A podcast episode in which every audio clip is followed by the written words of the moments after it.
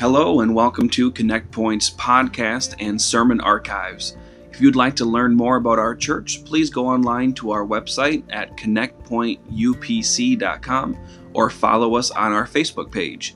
Thank you very much, and I hope you enjoy this week's message. God bless.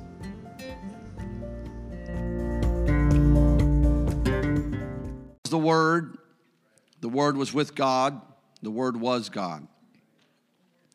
The same was in the beginning with God.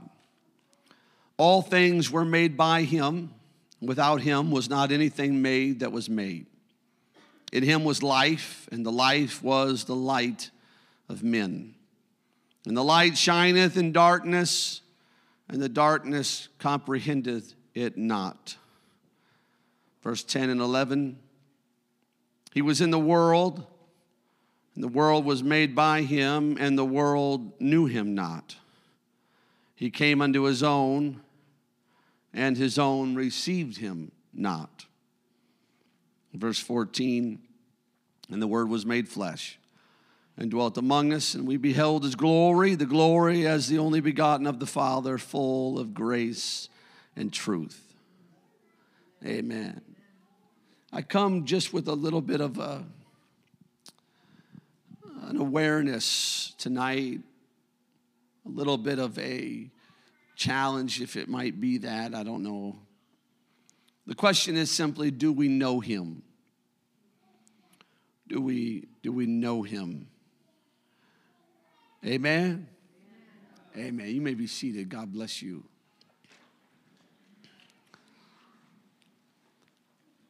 The very first sentence shows the author as taking his own approach to what would be the layout of the life of Christ for us to read. Each writer has written from a very specific point of view. The Gospel of Mark opened with the memorable words, the beginning of the gospel of Jesus Christ, the Son of God. That's how the writer Mark started his book. From the first, he refers to the prophetic anticipations and the historic realization of glad tidings uttered by the Lord. And he, he based all his teaching on the fact that Jesus Christ was the Son of God. Matthew puts pen to paper and he composes his gospel. Matthew, who wished to establish the Lord's special claim to the Messiahship his official right to the throne of David. He began, Matthew begins with the genealogical proof of the Lord's descent from David and Abraham. That's how he began his book. Luke takes his time under the anointing and direction of the Spirit of the Almighty God, and he looks to illustrate the humanity. He builds a narrative on historic facts and chronological data. He took up his story with the birth of John the Baptist, and in conjunction with his baptizing of Jesus, he presents a, a, lineal genealogy of Jesus through the line of Nathan to David, and from David to Abraham, and finally to Adam. Each of these took their own approach, a singular, specific approach to how they were going to depict for us the life of Christ from its beginning into Calvary and post. And then we get to John, of which we have read in our text. He was as earnestly set upon giving proof of the messiahship of Jesus as Matthew was, to the degree that he literally ends his writings in John, the 20th chapter, in the 31st verse, by saying, But these things that I've just written to you, the things that you've just read, the things that are written, that ye might believe that Jesus Christ, Jesus is the Christ, the Son of God, and that believing ye might have life through his name. That you might believe, but that through your belief will come your life. Oh, hallelujah. That you will understand, read, know, have knowledge of, take knowledge of, and believe what you have taken knowledge of, but that belief will lead to your life through his name. John was resolved to emphasize the complete humanity of the Son of God, just as Luke was. And he says us in John 1 and 14, right off the bat in the first chapter, he lets it be known. And the word that he opened up his book with, and that same word was made flesh. And made flesh, but not just made flesh, but more close than that, more intimate than that, even more powerfully relational than that. It was made flesh and it dwelt among us. We beheld, we saw, we witnessed, we experienced His glory, the glory as of the only begotten of the Father, which is full of grace and truth. But John he even seems to feel it more deeply the, the radiance of the Father's glory, which gleamed in the face of Jesus Christ. Uh, John heard in the words of Jesus the, the veritable voice of the living God. He's trying to get that across in his writings. This is not just a man, this is God. When he speaks, don't you hear the God? When he acts, don't you see the God? Are you picking up on, on, on what we are witnessing here, the divine mission of the Lord? It deeply impressed the evangelist John. It, it made a big impact on him, the mission that Jesus had upon the earth, that Jesus had come in a very special sense from God, that he was the giver of eternal life and he was the author of eternal salvation, and that he had the form of God through the likeness of men. It, it spoke beautifully and wildly to John, and he tries to convey that to the reader. He wants us to see Jesus for who he is and what he's capable of. And we see that this light that he speaks of, that this light shined into the darkness, but the darkness comprehended it not. He tells us that, that God came into the world, the literal world that He made, but the world knew Him not. And that He eventually even comes unto His own, but they received Him not. His own, that phrase speaks to us as his own, meaning the house of Israel. It was the people of his own lineage. And we read in scripture ourselves when we open the book and read it. The, we read the terrible record of his rejection by his own people, by his own disciples at times, by the authoritative chiefs, and by the assembled Sanhedrin, by the very people to whom Pilate appealed to save him from their murderous fury. We, we see he came unto his own, but his own received him not. They didn't just not receive him, they rejected him. They did not just uh, welcome him with loving arms, but instead they, they, they brought him before a Pilate. They, they put a whip on his back. They hung him on a cross. They rejected him. They didn't receive him for sure. They received him not. And yet, even though and all knowing God already knew all of this about humanity. And He knew this about the darkness. And He knew this about the world that He had made, that nothing else was made that He didn't make. And though He knew this about His own people, He knew all of this already, and yet still He came. The Word was made flesh and dwelt among us, and we beheld His glory and we looked upon the one who was full of grace and truth. We know that He is the same God today as He was then. We know God's presence is with us even though He is physically departed. And, and if by chance you didn't know that, you should have known that in the last 20 minutes that though Jesus physically is not walking amongst us, and though we cannot physically touch him with our hands and see him with our eyes, we know that we know that he is here. We know that his presence is here. We know that his power is here. We know that Jesus is here in this very place right now. He's in this very place. We know that, that the physical form ascended into the clouds, but he came through on his promise that he would not leave us comfortless. And oh, how he came through on his promise. Oh, how he came through. The power, amen, was promised in Acts 1, and the Spirit is given in Acts 2. And humanity was suddenly closer to God than they had ever been in the history of humanity, no longer following footprints in the sand, but filled with his Spirit. Oh, hallelujah. I tell us tonight, I contend to this church tonight that we have more than they ever had, that we experience more and know more and understand more than they ever did. I know we look back at the Bible and we look back at characters of the Bible and we think that was awesome. I would have loved to experience what they experienced. But can I tell you, uh, saint of God, uh, what you felt in this house tonight uh, is more than most of them ever experienced. And the knowledge that you have in your head head is more than most of them ever knew. Uh, and the, hallelujah, the ability that you have within you because I'm filled with the Spirit of the Almighty God. It's more. It's more than. It's more than. It's more than the apostles and the prophets. It's more than his disciples, his family, his friends. It's more. We have so much more. Oh, hallelujah.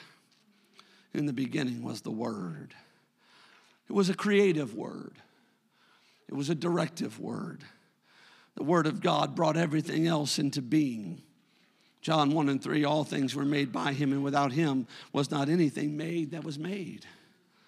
Nothing was made by anyone else other or any other thing than the Word of God. And that's powerful to read it in John. But I think it's even clearer in its meaning when we read it in Colossians chapter 1, when it says, Who is the image of the invisible God, the firstborn of every creature? For by him were all things created that are in heaven and that are in earth, visible and invisible, whether they be thrones or dominions or principalities or powers. Uh, all things were created by him and for him, and he is before all things, and by him all things uh, consist.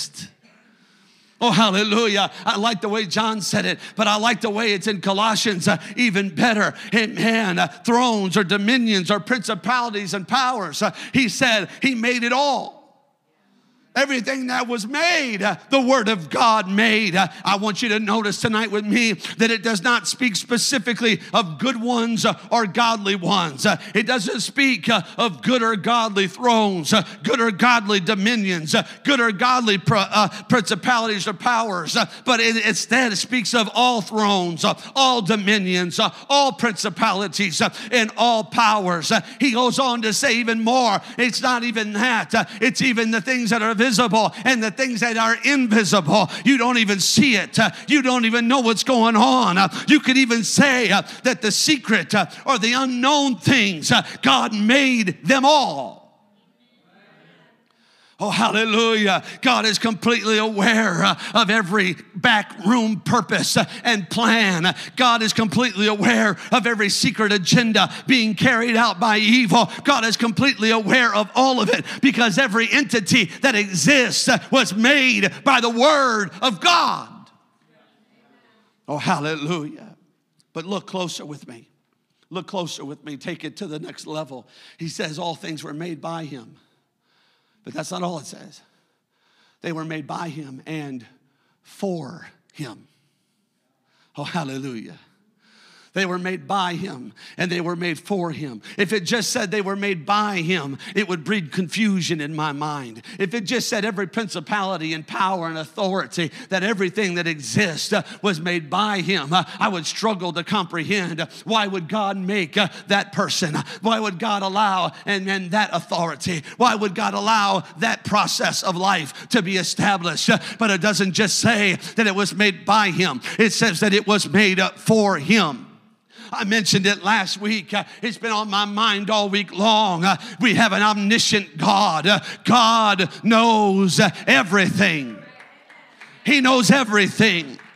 And therefore, because we are connected to a God that knows everything, then we have some promises in Scripture that are for us, like Isaiah 54, when the prophet writes, In righteousness shalt thou be established, and shalt be far uh, from oppression. For thou shalt not fear, and from terror, for it shall not come near thee. Behold, they shall surely gather together, but not by me. Whosoever shall gather together against thee shall fall for thy sake. Uh, Behold, he says, uh, I have created the smith uh, that bloweth the coals in the fire and that bringeth forth an instrument of his work. Uh, and I have created the waster to destroy. No weapon that is formed against thee shall prosper, and every tongue that shall rise against thee in judgment thou shalt condemn. Uh, this is uh, the heritage of the servants of the Lord, and their righteousness is of me, saith the Lord.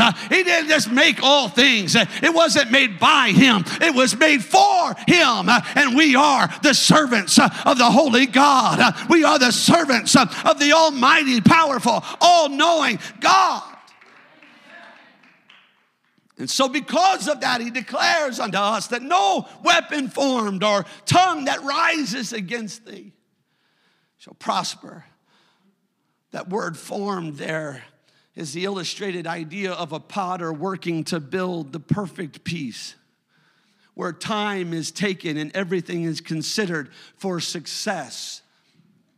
And no, we normally look at that in a positive light and we say things like, Lord, you are the potter and I am the clay. Isaiah uses it illustratively of an enemy that is working, planning, and building something specifically designed to come against us like a potter would take the time to build something that would be successful in work. Uh, he says there are those that would try to form a weapon against us uh, and they would work intricately, very detailed. They would study you and learn you so that they could be successful in your demise. Uh, but the Bible says, even though they take all that time and put all that thought and energy into it, it's going to fail because I've got a God that knows that they've done all that. I've got a God who sees that they've done all that. I've got a God that knew it was going to happen in the first place.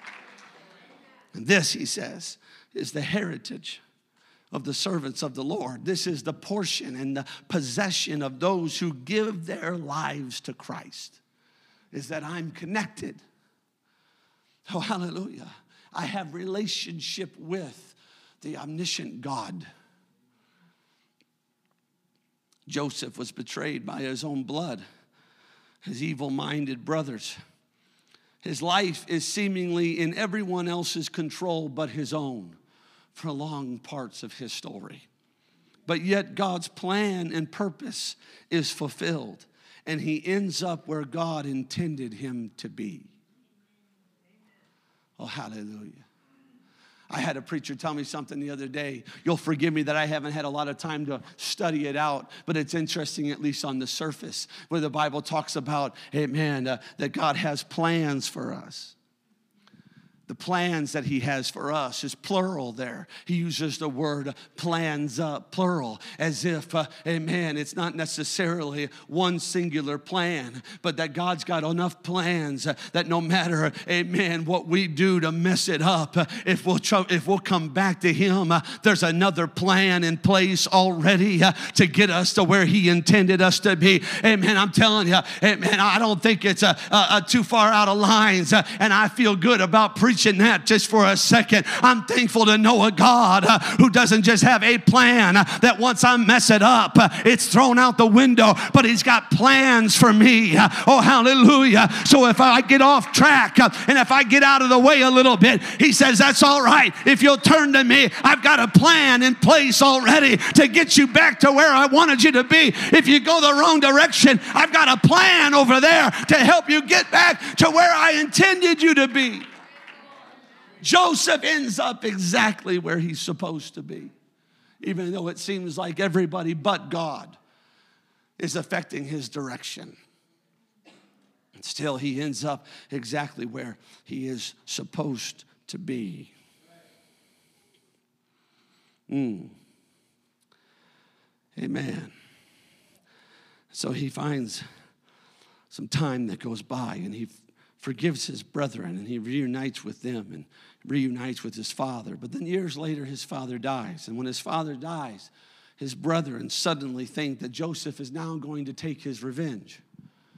As if he has just been holding back his vengeance because of the sake of daddy. And so when daddy's gone, they think that he is going to take their revenge. And so they send a letter and they come and actually fall down before him again and basically beg for their lives before he has even said anything or done anything. But Joseph instead shares a truth that they had still not learned. In Genesis 50 and 20, he says, But as for you, you thought evil against me but God meant it unto good.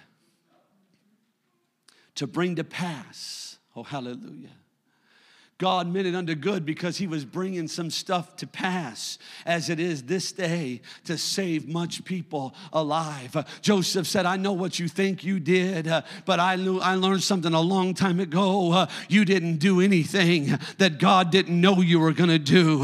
There wasn't nothing that happened to me that God didn't know it was going to happen, but he had plans for me and he was bringing it to pass so that lives would be saved. I'm thankful in the house of the Lord tonight tonight that He's got plans for me. I'm thankful in the house of the Lord tonight that even though there might have been some that thought evil against me, I got a God uh, who thought it unto my good.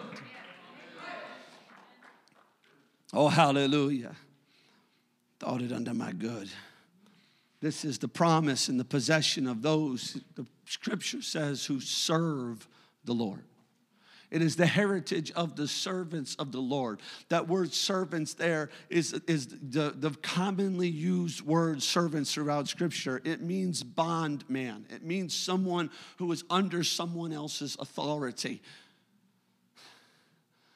He says, You're the servants of the Lord, people who have sold out their own will and surrendered their will to God. People who are done fighting for their way people who are done trying to make it happen, who have to be in control, who have to have their hands on the steering wheel. Those people can't be the servants of the Lord, but when they finally let go and let God and surrender all to the Lord and are crucified with Christ, he said, Those are the servants of the Lord. And there's a heritage, there is a, there is a possession, there is something that they get by becoming a heritage of the Lord. And that thing that they get, oh, hallelujah, is that an omniscient God is working on their behalf. It's the promise of the possession of those who serve the Lord. It's the blessing in the relationship of with the one who was made flesh and dwelt among us. He was made flesh.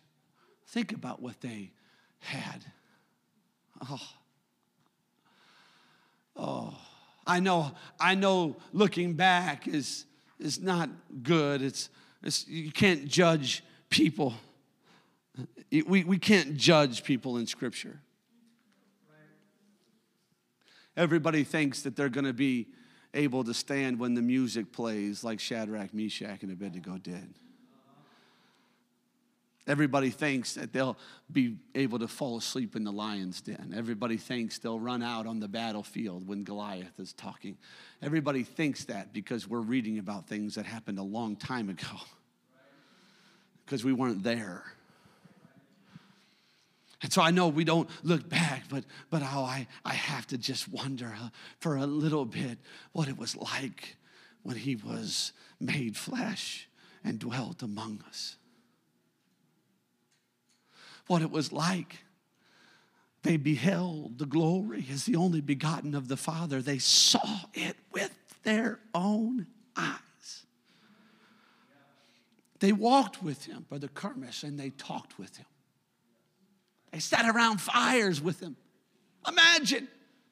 Brother Minjavar opened up his yard, I guess, the other night we had a bonfire at his house and the men sat around in a circle and, and we talked. Imagine that same scenario, but with Jesus physically sitting there. This is what they had, this is what they experienced. They were literally there on the boat when the storm was raging. They were literally in fear for their lives, and it was all coming crashing down around them until somebody wakes up Jesus and he says, Peace be still. And they witnessed with their own eyes nature obey a man's voice. he became flesh and dwelt among us. Oh, what an incredible thing! It's an incredible thing. But I've come tonight with a little bit of just a word of caution, a reminder perhaps, that he says that the light, it shined into the darkness, but the darkness comprehended it not. He says that God came into the world, the world that he made, and the world knew him not. And he says that he came unto his own. He came unto his own, his own people.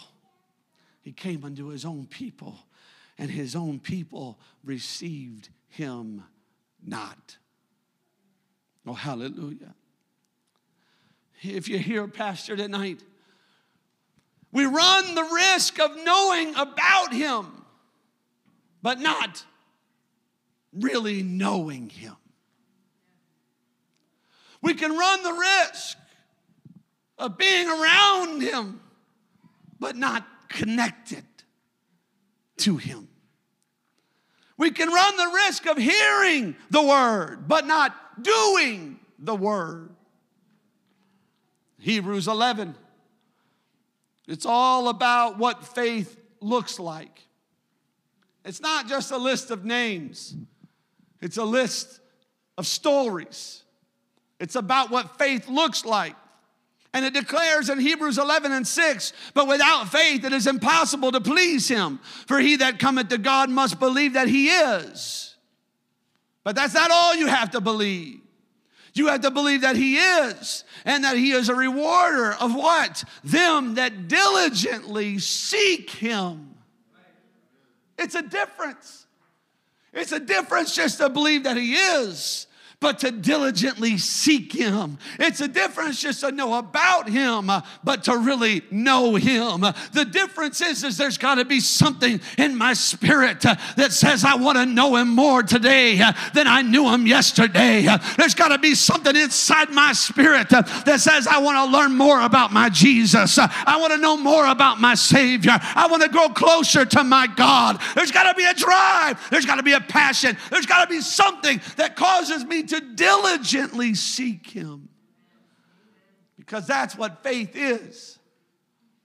Faith is not just believing that He is, but it's believing that He is and then diligently seeking Him. We have the illustrations laid before us in Hebrews. Oh, hallelujah. And I'm coming to a close we have the illustrations laid before us in Hebrews Abel and Enoch, Noah and Abraham, Sarah and Isaac and Jacob, Joseph and Moses, and on and on. In fact, eventually, the author simply writes it like this. He eventually just says, And what shall I more say? He tells the story of Abel and Enoch. He tells about the faith of Noah. He describes the faith of Abraham and Sarah. He describes the faith of Isaac and Jacob and Joseph and Moses and a few more. He tells their story. He says what they did. He illustrates their life. This is what faith looks like. But then he says, you know what? He says, uh, What shall I more say? For the time would fail me to tell of, of Gideon and of Barak and of Samson and of, of Jephthah, of David also and Samuel and of the prophets who, he says, I, I don't have enough time to tell you about all those people who through faith, what did they do? Through faith, he says, they subdued kingdoms and they wrought righteousness and they obtained promises. And they stopped the mouths of lions. And they quenched the violence of fire. And they escaped the edge of the sword. And out of weakness were made strong and waxed valiant in fight and turned to flight the armies of the aliens. Women received their dead raised to life again. And others were tortured but not accepting deliverance that they might obtain a better resurrection And others had trial of cruel mockings and scourgings, they moreover of bonds and imprisonment, that they were stoned, they were sawn asunder, they were tempted, they were slain with the sword, they wandered about in sheepskins and goatskins, being destitute and afflicted and tormented. And he stops right there. I can almost see him as he's writing. And he pauses for a second under the anointing of the Spirit of God. And he's listening, he's writing these names and he's uh, what they went through. And some of them endured great agony and great pain, but they kept the faith. And so he pauses right in the middle of it and he says, Of whom the world was not worthy. The world was not worthy of such people of faith. Then he says, I go on, they wandered in deserts and in mountains and in dens and in caves of the earth. And these all having obtained a good report through faith, they did it through faith. They received not the promise, God having provided some better thing for us, that they without us should not be made perfect. But they got there through faith. But they got there. They're in heaven today because of faith. They're in heaven today. Oh, hallelujah. Noah, who stood in the face of his culture and built the ark anyway, is in heaven today. He built a massive ark. Could have saved a lot of souls, but people mocked and laughed at him, and it only ended up saving his family. But thanks God, thank God it saved his family, and they're in heaven today.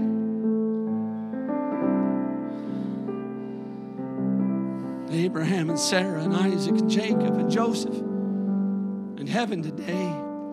And those who wax valiant in fight, and those who turned their enemies to flight, and women who received their dead raised to life again, suffered the anguish of a dead child, but also the miraculous of a resurrection.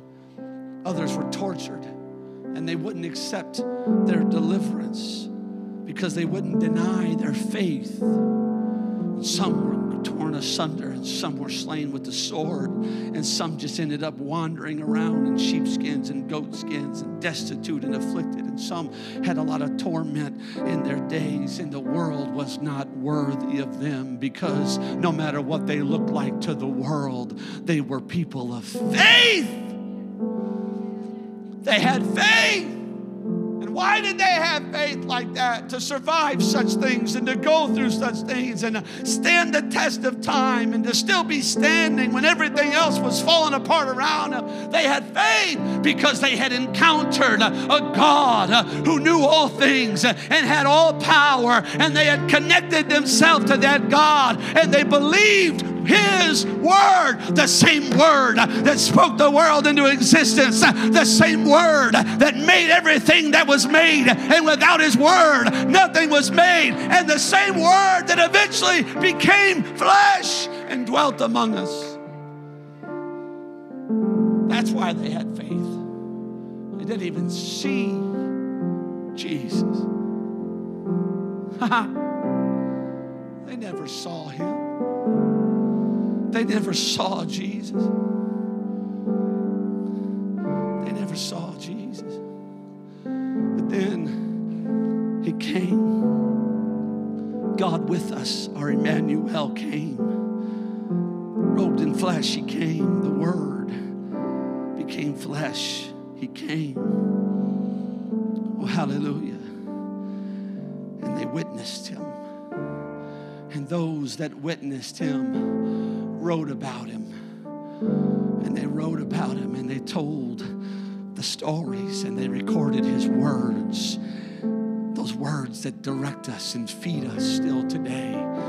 And it was awesome that the people of the Old Testament got to heaven through faith. And there were those in the New Testament, uh, amen, who are in heaven today, having witnessed, amen, Jesus Christ uh, in the flesh. But I still contend to you uh, in this place tonight uh, that we have more than they ever had. That we have more than they ever, ever experienced, uh, that we have been blessed and privileged uh, with more uh, than they were ever blessed and privileged with. Uh, we're walking around uh, with the Spirit uh, of the Almighty God in these earthen vessels. We're going to bed and we're waking up and He's there. Where can I go that He's not there? It's not just an idea of an omnipresent God, but I feel Him in my soul. I know that He's with me every moment, every day, every second, every hour, good days and bad days, sickness and health. When I got people for me or I got people against me, I've got a God that is with me. Oh, hallelujah. That's why when we sing before me, behind me, always beside me, no shadow, no valley. When the righteous sing that song, when the true servants of the Lord sing that song, it's something that overcomes us a little bit because we have something special. Because we have something special. And we are called people of faith, you and I. We're called people of faith. But we must be people of faith. I don't want to just be called a person of faith by someone who doesn't even know what faith is. I want to be a person of faith. Because if I'm not, you hear your pastor tonight, because if I'm not, then I'll just be another person. We'll just be another group that God came to, and we comprehend Him not, and we know Him not, and we receive Him not. Because if I don't really have faith, and I'm not really a person of faith, and I'm not really holding on to the heritage of the Lord because of my relationship with Him who became flesh, then I the same mistake the darkness made, and the same mistake the world made, and the same mistake His people made, and not even really know Him. Stand with me if you would, please.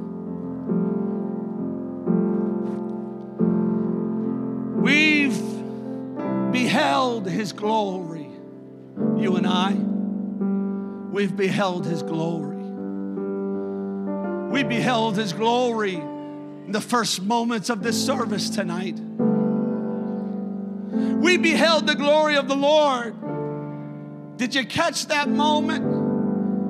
Not too far from when we started the transition, when the music faded, and all of a sudden, multiple people at one time just lifted their voice and began to speak in tongues with a loud voice. No direction. Nobody said to do it. Didn't even seem like it was building up to that. But suddenly, people all over the auditorium threw their heads back and lifted up their voice and began to speak in other tongues as the Spirit of God gave the utterance. You and I have beheld the glory of God. We behold His glory on a regular basis. We're around it all the time. We've experienced His grace and truth. John tells us in Him was life, and the life was the light of men. And so the question I have tonight is, is does His light in my life tell the world that I know Him? Does His light in our lives, does it declare to this world that we know Jesus? I don't care what they say before it. They can put me in the group with Peter and the disciples and say, These be unlearned and ignorant men. I'm fine with that. As long as they finish it with, but they have been with Jesus. They know something we don't know. They have an understanding of something we don't have an understanding of. They got something that I want. Yea, they got something that I need. Do we know Him to the degree is in us? and it penetrates into the darkness, and people look at us and say, They know Jesus. Would you close your eyes and raise your hands and begin to talk to the Lord?